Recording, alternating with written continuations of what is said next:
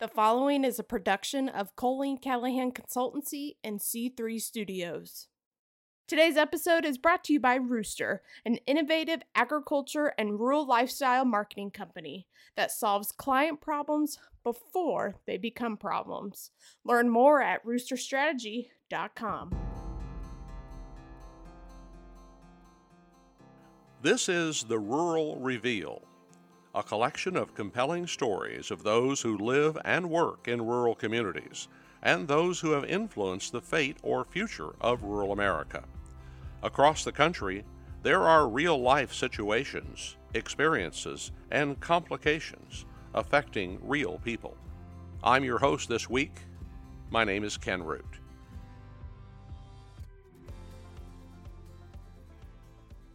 It is my pleasure today to introduce and talk with a gentleman that had a tremendous impact on my life as a young reporter.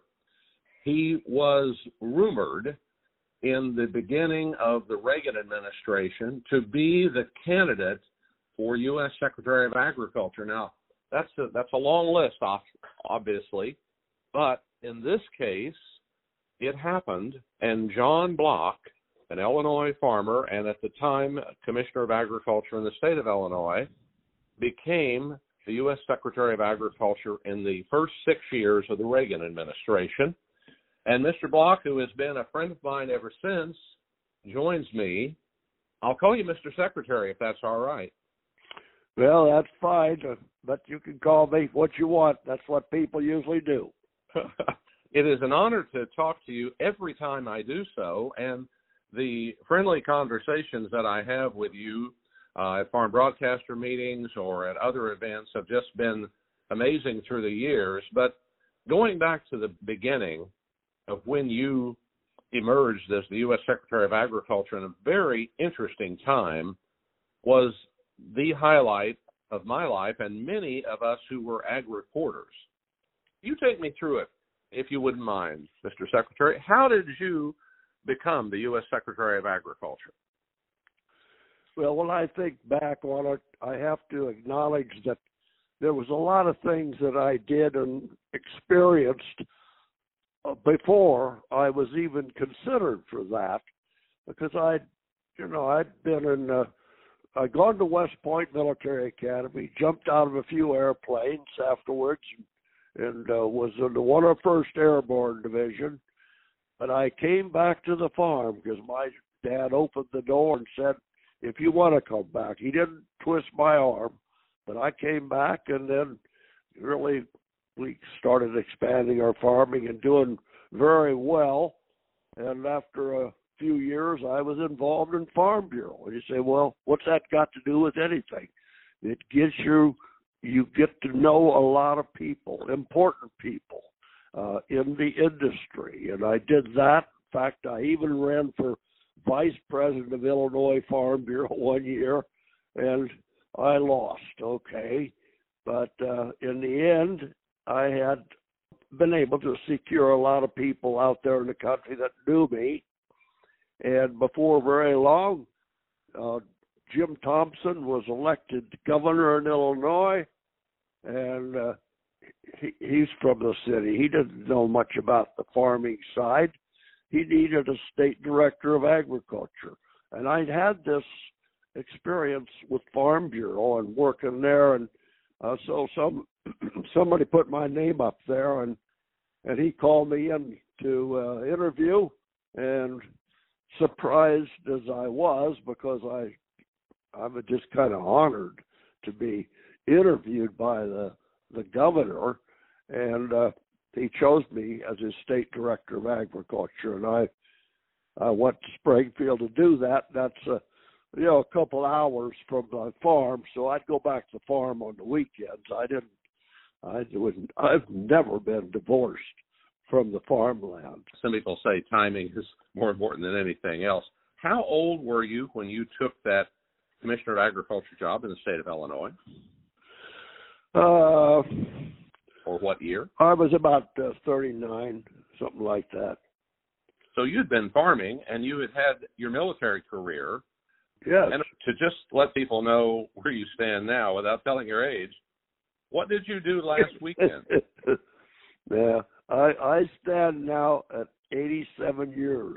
And I went last weekend, you brought it up because you knew, I went to my 65th class reunion at West Point and got to see, you know, some of the the guys that I don't see because uh, some of them live out here close and I see them sometimes, but they're all over the country and so it was a great experience and uh, went through all of that and and then did the farming for 17 years. I was there all the time, and and and then I ended up uh, in Springfield as state director of agriculture, and and it just kind of happened that I I I had never met uh, Jim Thompson, the elected governor, before I ended up being chosen.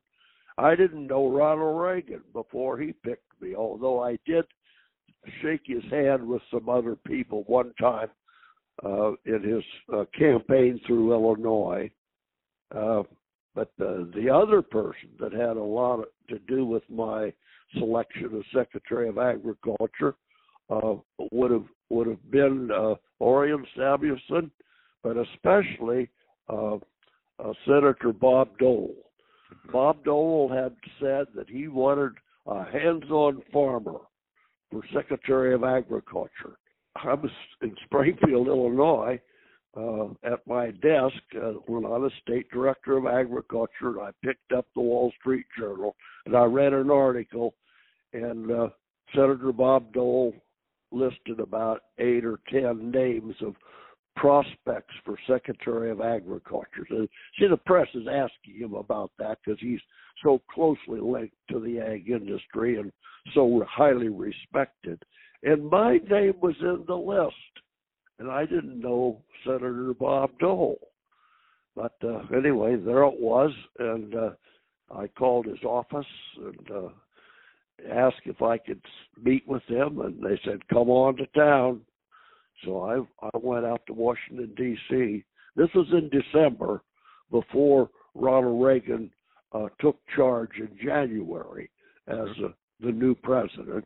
It was December, so I went right out, met with uh, Senator Dole. He he introduced me to two or three other people. I got you know got to meet him, but that doesn't mean he was going to decide to support me. But he did. He went ahead and supported me because I guess he thought maybe I'd be able to do it. I was from the heartland.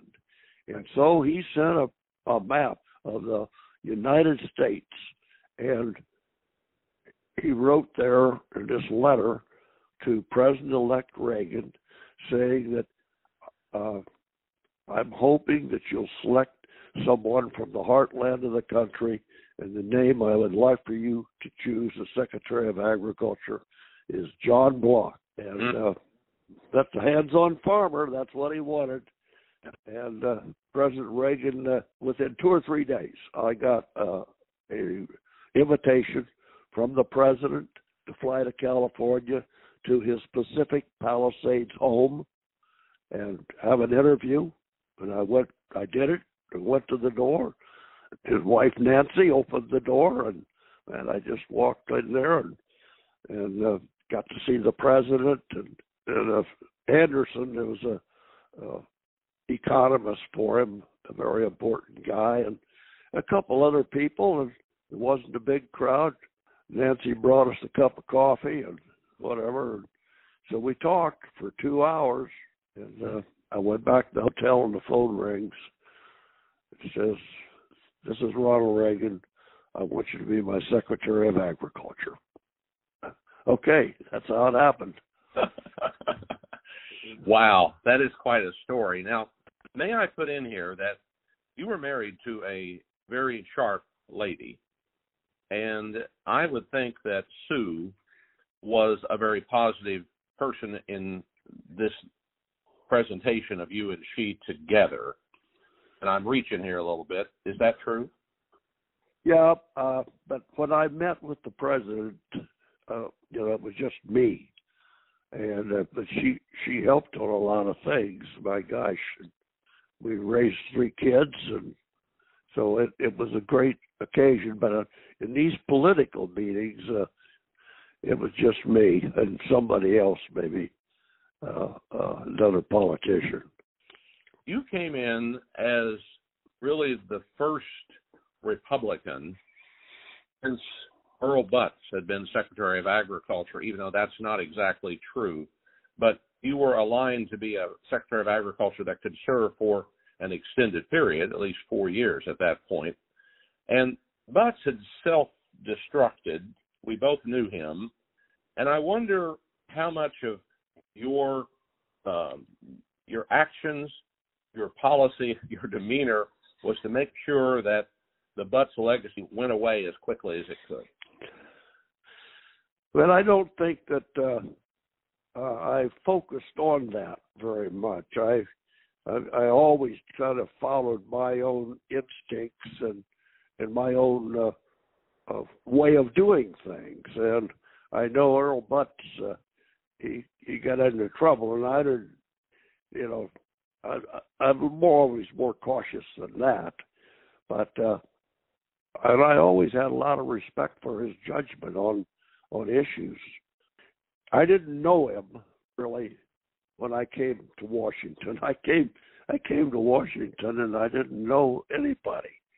Uh, hardly. I, I didn't know anybody. Let me jump you into cabinet meetings. And I know that we still had the Carter grain embargo on as Reagan came into office. And of course, we had just gotten um, through or we're finishing up the the Iran uh, embassy hostages. So you go to the cabinet meetings. How did you fit into that cabinet? Well, you know, it's like uh, I would say that uh, the president did have some other cabinet members that uh, were not that well known uh, beyond their own business or industry or whatever. And the whole time during the uh, election process, the president had said that he he felt that the, the grain embargo, which was imposed on on uh, Russia at the time, was hurting farmers, and he he would probably want to get it get it lifted. Well, I thought, boy, here's our chance. The first cabinet meeting we had, and he had not been inaugurated yet, the president, but he was he was there to do it, and we had a cabinet meeting at the Blair House, which is right outside, very close to the the White House. But he couldn't have it in the White House because because he wasn't in there yet. So we had a cabinet meeting. You know, all of his cabinet choices were there. They talked about this and that, and, and then pretty soon he says, "Well, anybody have anything else?" Well, you know, I just, I just said, Mr. President, uh, I'd like for us to lift that grain embargo. It's hurting our farmers and agriculture. And I, I really got nailed by Alexander Haig, the Secretary of State, he said we're not going to do that until we get some concessions from Russia. And then some, uh, I think uh, Cap Weinberger, the Secretary of Defense, kind of joined in and said we've got to be hard on those Russians. And uh, so, okay, the meeting was over, and I and, and nobody joined in to help me at the time. Uh, and uh, but when it was over, I I met with Bill Brock. He was a, a trade trade representative, and cause we're talking trade anyway. And he said, "I support your idea. Let's see." And Ed Meese was the closest working working with the president. He's always worked with the president.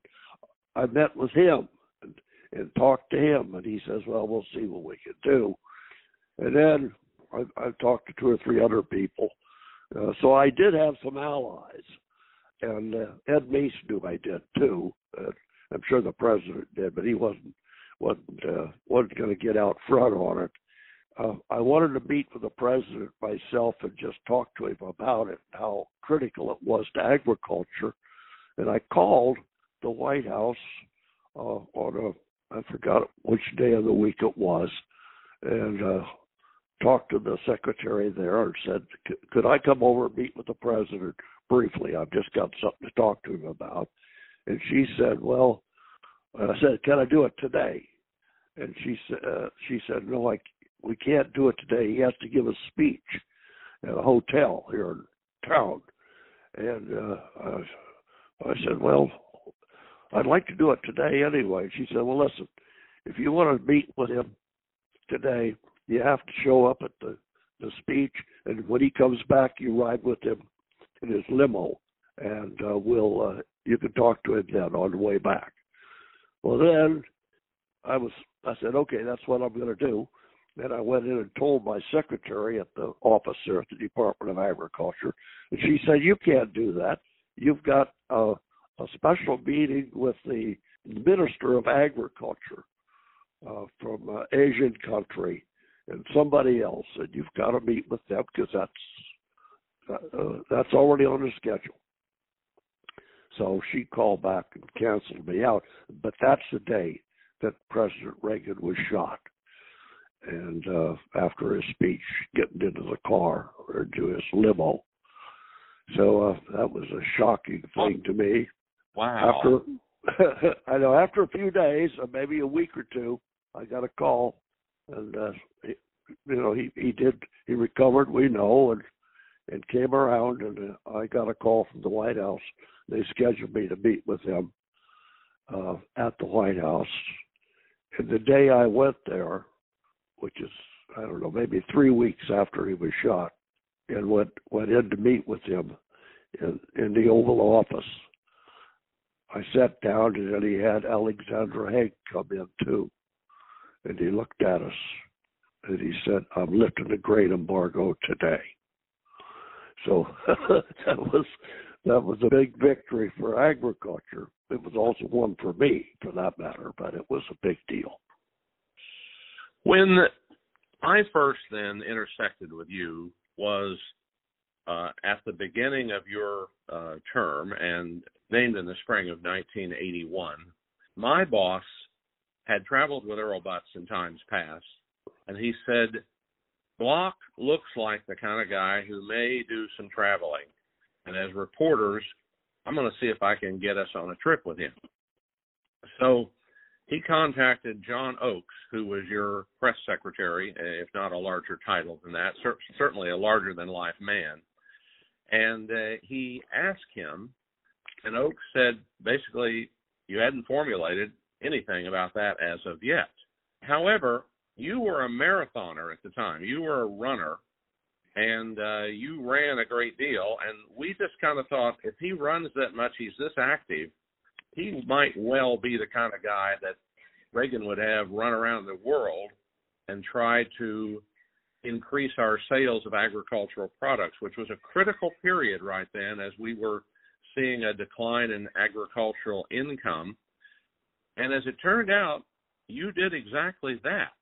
You started running uh, across the world as an ambassador for trade. Well, it was almost a natural thing, I guess, but it, it was also uh, a comfortable thing for me to do because I had always been a big proponent of trade for agriculture. It was great for the industry and create all kinds of jobs and so this was a chance to do some of that. And even when I was state director of agriculture in Illinois, I went to China on behalf of my governor, Jim Thompson, there to try to uh, cement some kind of a trade between China uh, and uh, Illinois agriculture. So it was a natural thing for me to do that. And as you know, we've traveled uh, not just to China. We were there a few times, but we were countries all over the world trying to open the door for agricultural trade from the United States. When I first traveled with you was October of 81, and that was the first major trip you had taken. We were in a presidential fleet jet, uh, which had no windows in it. It was a very nice aircraft, um, a KC 135, in fact, only 707 without windows. And it went to Korea and then Japan and then to China. And um, I'm not asking for a lot of details, but do you remember, uh, first of all, going into Korea and uh, and anything that we did there? Well, I remember a little bit about uh, Korea.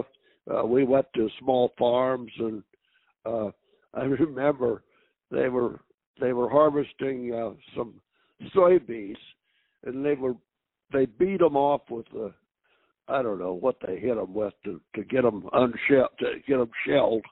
We weren't on a combine, I'll tell you that in Korea.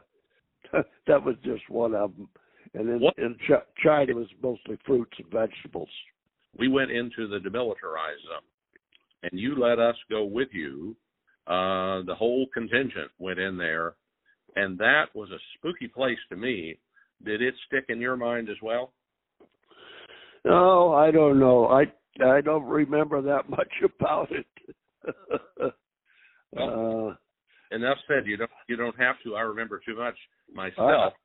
I, I should have. Re- I should remember about it if I was in the 101st Airborne Division, but I don't. I can't place it right now.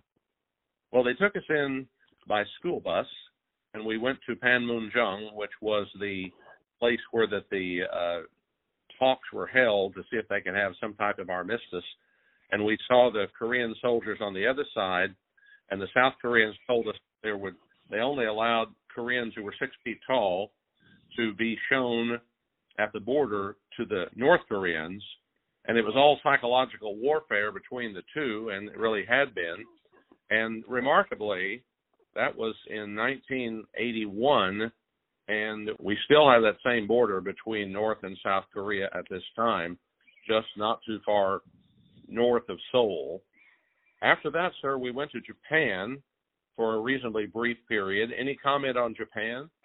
No, I uh I hadn't been to Japan though until then and it was news to me because the thing I only knew about Japan was like World War II and everything and so it was a it was an eye opener, but it was a first and after that I've been to Japan another number of times.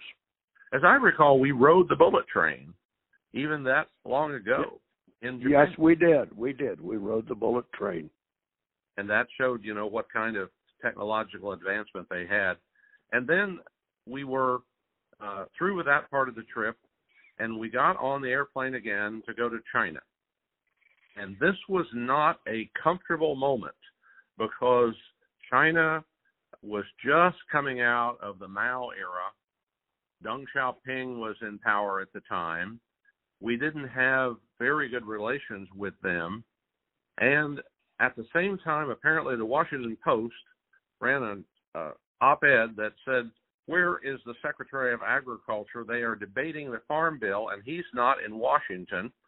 And so you walk back to the press section of the plane and said, "Guys, we're going to shorten our trip to China, and we're going to go home because the media is after me because they're debating the Farm Bill, and I'm not there."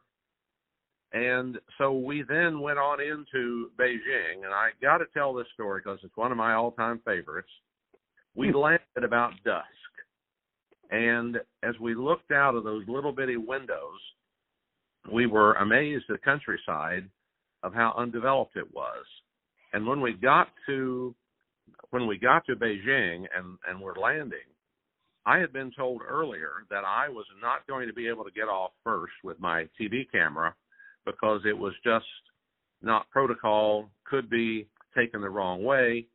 And then as we touched down, uh, Lewis McElroy, who was really uh, shepherding you through that trip for USDA, came running back there and he said, Ken, the secretary wants you to get off first.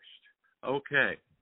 All my camera gear is stowed up above me and it has battery power and it takes it a while to come on. So I'm strapping it on like a wild man, and I get everything on, and I get this camera on my shoulder, and I come to the compartment where you and Mrs. Block were.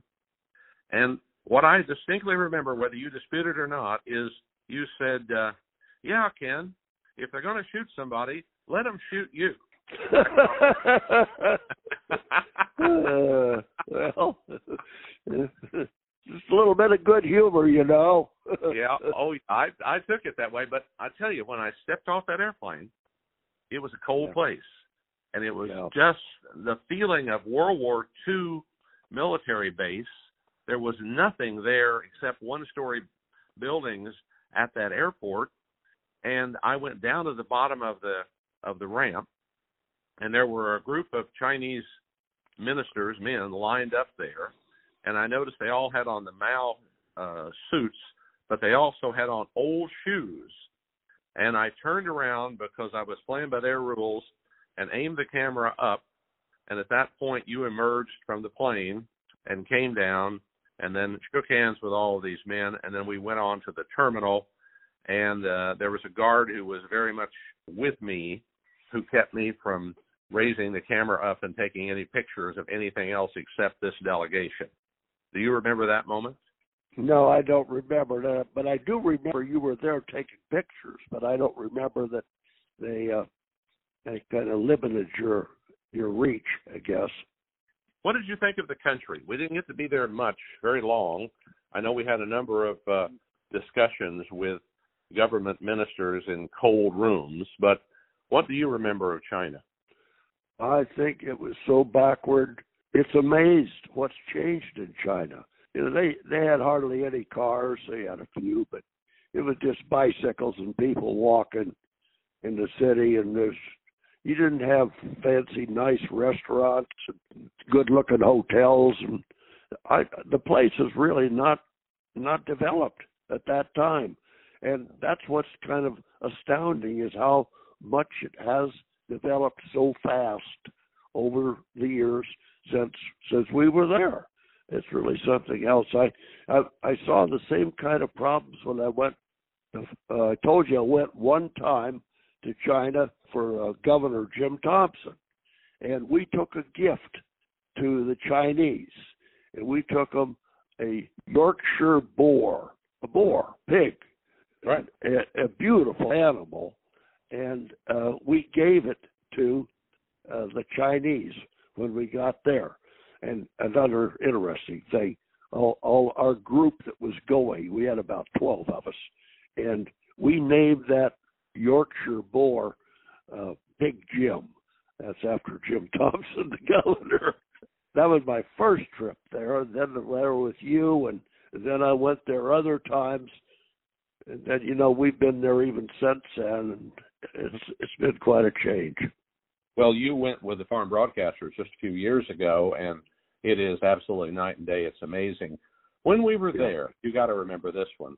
You were still running every day, and when we were in Beijing, they um, accommodated letting you and a few of your uh, delegation go run together in the mornings, and yep. uh, you got a little carried away one day. we were running along the street, and you know the Chinese always watching everything you do, and they had a a, a car that was following on the street as we were running along sidewalks, and uh, I got sick of looking around seeing that car following us. And we came to an alley that was pretty narrow. We got the alley. I had a couple of guys there running with me, or three. And I say, "We're going down the alley," and we went right down that alley so fast. And of course, the car couldn't follow us because he couldn't get in there. It's too narrow. And so we lost the car. We got away from him. And we ran for another mile or two or three, I don't know. And then we said, well, we better get back. We're supposed to get back for uh, a meeting this morning. Let's get back. And we were lost. We could not find. I had to stop and ask uh, the Chinese policeman there on the road, and they couldn't understand English, and we couldn't understand them but we did finally figure it out. One one guy could understand something, and he pointed the right direction. We made it back, and but uh, I'm trying to be a little more careful than that in the future running. Well, running down that alley, I take it it was early morning, as I remember. You got yeah. to see people in their homes and out in the alley. Uh, that had to be a a third world shock, didn't it? Yeah, it was, and and I did do things that were in the morning when I'd run, not this particular day, but other days down the street. And I'd have a guy with me, uh, my security guy. They'd have a security guy with me. I'll go past a school, and there's some young Chinese kids out shooting baskets with the basketball. And I just stopped there and looked at them and looked, and pretty soon they kind of signaled to me. You couldn't talk to me because I wouldn't know what they were saying anyway, to come on in, and they threw the basketball to me, and so I shot a couple shots, and pretty soon we were trying to play basketball there against uh, each other. And uh, anyway, it was a kind of a fun thing to do, and but we still couldn't talk to each other. Yeah, but you could communicate, and uh, I think that is the the key to what was being said. We were there; they were interested in us. I know that they went on to uh, to open up for trade. Actually, they were doing that at the moment, but it was slow, and uh, and then China took off amazingly from that point. I want to ask you just a few questions, if I could, in more general terms about the time that you were Ag Secretary. What do you think your biggest challenges were in those six years that you were the U.S. Secretary of Agriculture in the Reagan administration of the 1980s? Well, of course, getting that grain embargo lifted, but that was just a short-term thing, important. But the biggest challenge was that the ag industry had some tough times. The interest rates got so high, 16, 18 percent even. So you know, farmers have to usually have to borrow some money to pay for seed or chemicals or fertilizer or maybe uh, a combine. I don't know. It, it was just killing agriculture. We lost so many family farms during that period of time with uh, inflation just uh, tore us apart. I think about that now because we're talking about inflation now. Of course, it, what, what we got now is no nothing close to how high that got at that time. A lot of country banks just went broke because their their customers weren't able to pay them back, and so those were those were tough times. But we got our farm bills done, uh, and we got we handled it. We we worked. We increased our trade uh, from the Department of Agriculture, and and somehow we worked our way through it. But it was not a an easy period of time uh, to be a, in the farm business. Let me ask you about the farm bills. Of course, we call them that. They roll around every four to five years, depending on how Congress can handle them. In 1980, um, 81 was really the first of the modern farm bills as I have followed it. And then the 85 Farm Bill was the first one to really be aggressively putting more teeth and more carrots into uh, farmers taking part and complying with regulation. And then we moved on from those to other farm bills after your time. I wonder what your thinking is of the progression of those farm bills and if that was a good thing that got started in your administration. That was one of the challenges that we faced. The first farm bill, the first year, I did not feel that I had much influence on that first bill. The Congress already had it figured out, and that was it. But the next farm bill, I did have influence because I was I was sick of having the the federal government support farmers, but to, for the farmers to be supported and helped, they had to take some of the best land in the world out of production. And I, I said we could take some land that's uh, more erosive and not as good out of production. So we started the Conservation Reserve Program, and that was the big thing in the 85 Farm Bill. After that, the farm bills since then have been reform bills. In some respects, I think they get to be too much detail in them, and uh, part of the farm bills is not just support of farm farmers and farming, but the food programs and the school lunch programs and all of that.